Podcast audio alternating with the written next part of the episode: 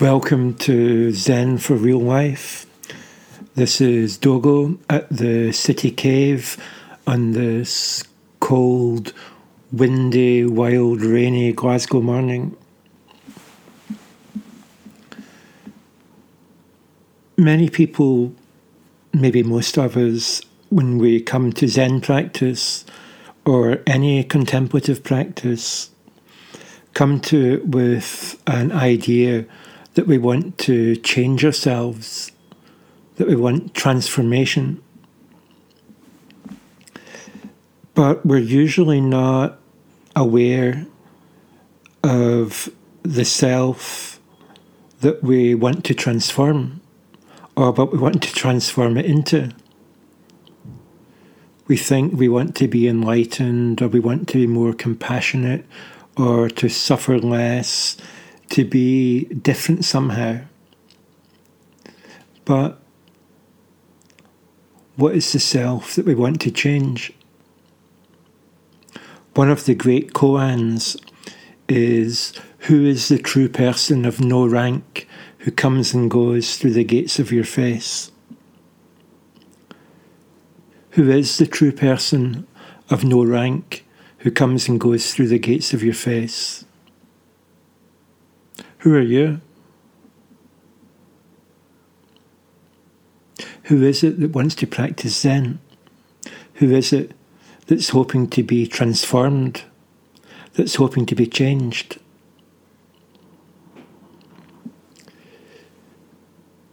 Everything that we think is who we are is not who we are because it's something that we can observe.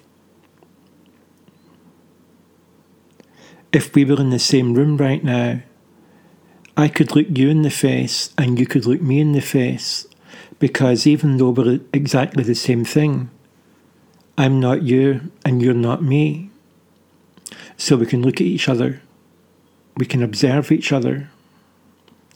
But to look at our own faces, we would need a mirror. And of course, even the mirror doesn't uh, present our face as it actually is.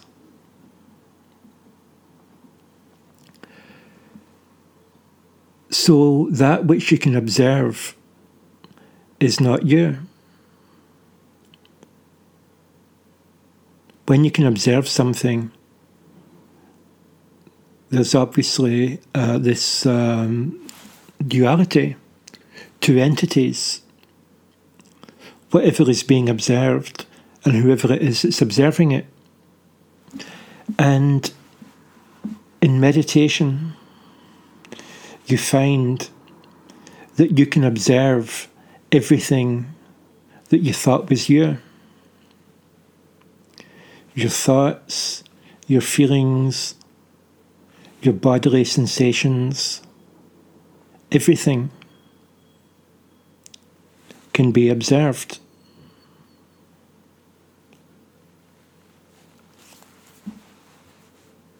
What you're observing is your traits. And those traits are not you.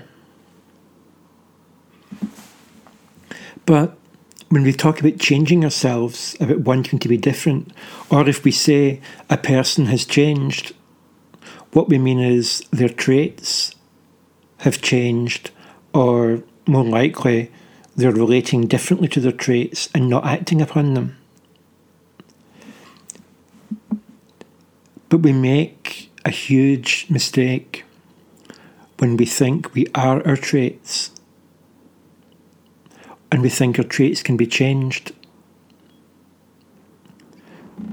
Now we say, I have brown eyes.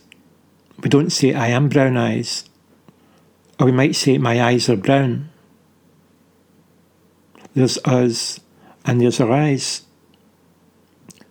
We say, I've got blonde hair my hair's blonde. And sometimes people actually say, I'm blonde or I'm brunette. But we're still aware that we're talking about our hair, not about who we are.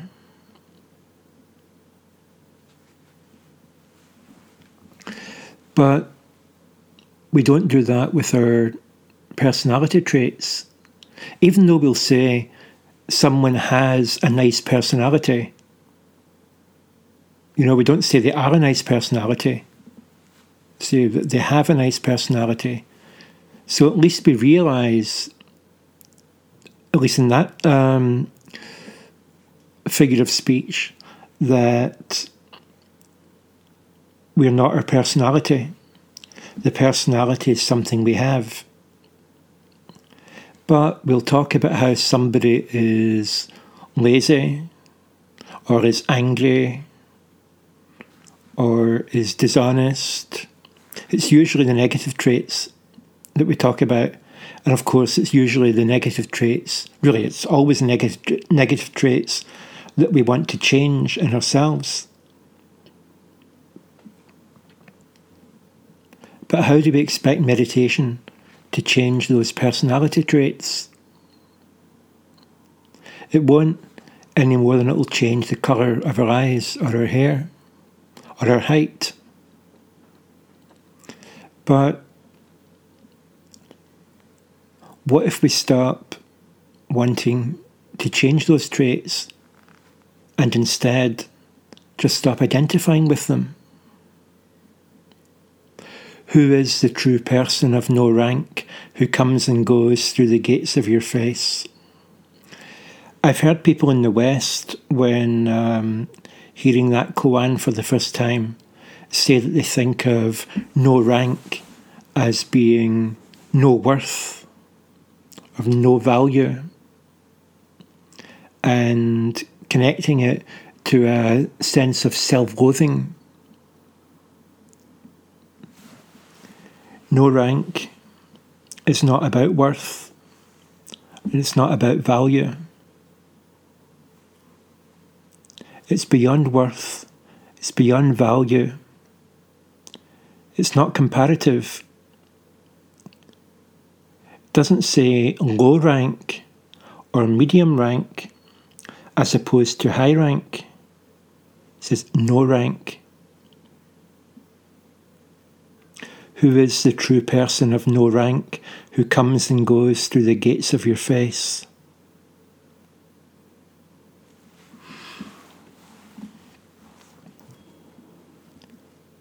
What if you relate to your own personality traits the same way you relate to someone else's personality traits? Which is you observe them, you know they're there, you like them or don't like them. But you don't take them personally.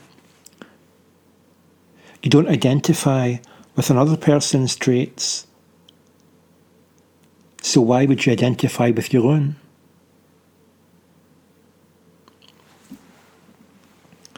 The practice of Zen, of showing up, of meeting life as it is, is the practice that takes you past any identification with your quirks, your personality traits, your eye colour, your hair colour, your name, who you think you are, how you think, what you feel, all of that. It takes you past those things to who you actually are.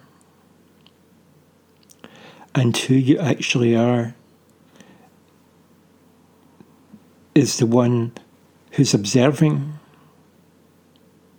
your traits, the one who can see all the aggregates that you think um, are who you are,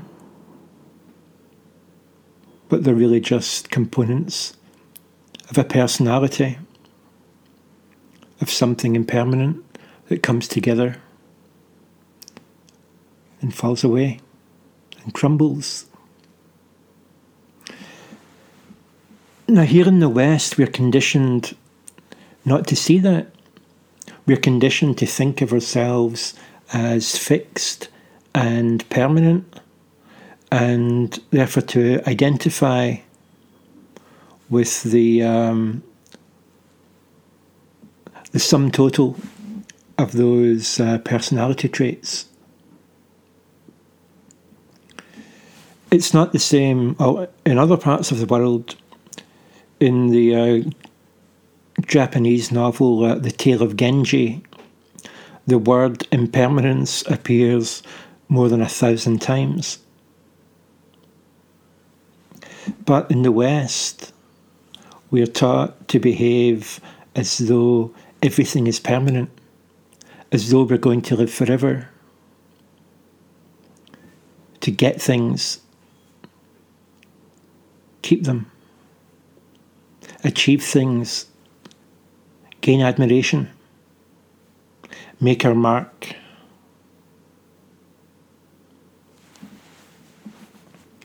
Who is it that wants to make the mark? Make a mark on what? Who is the true person of no rank who comes and goes through the gates of your face? Who are you?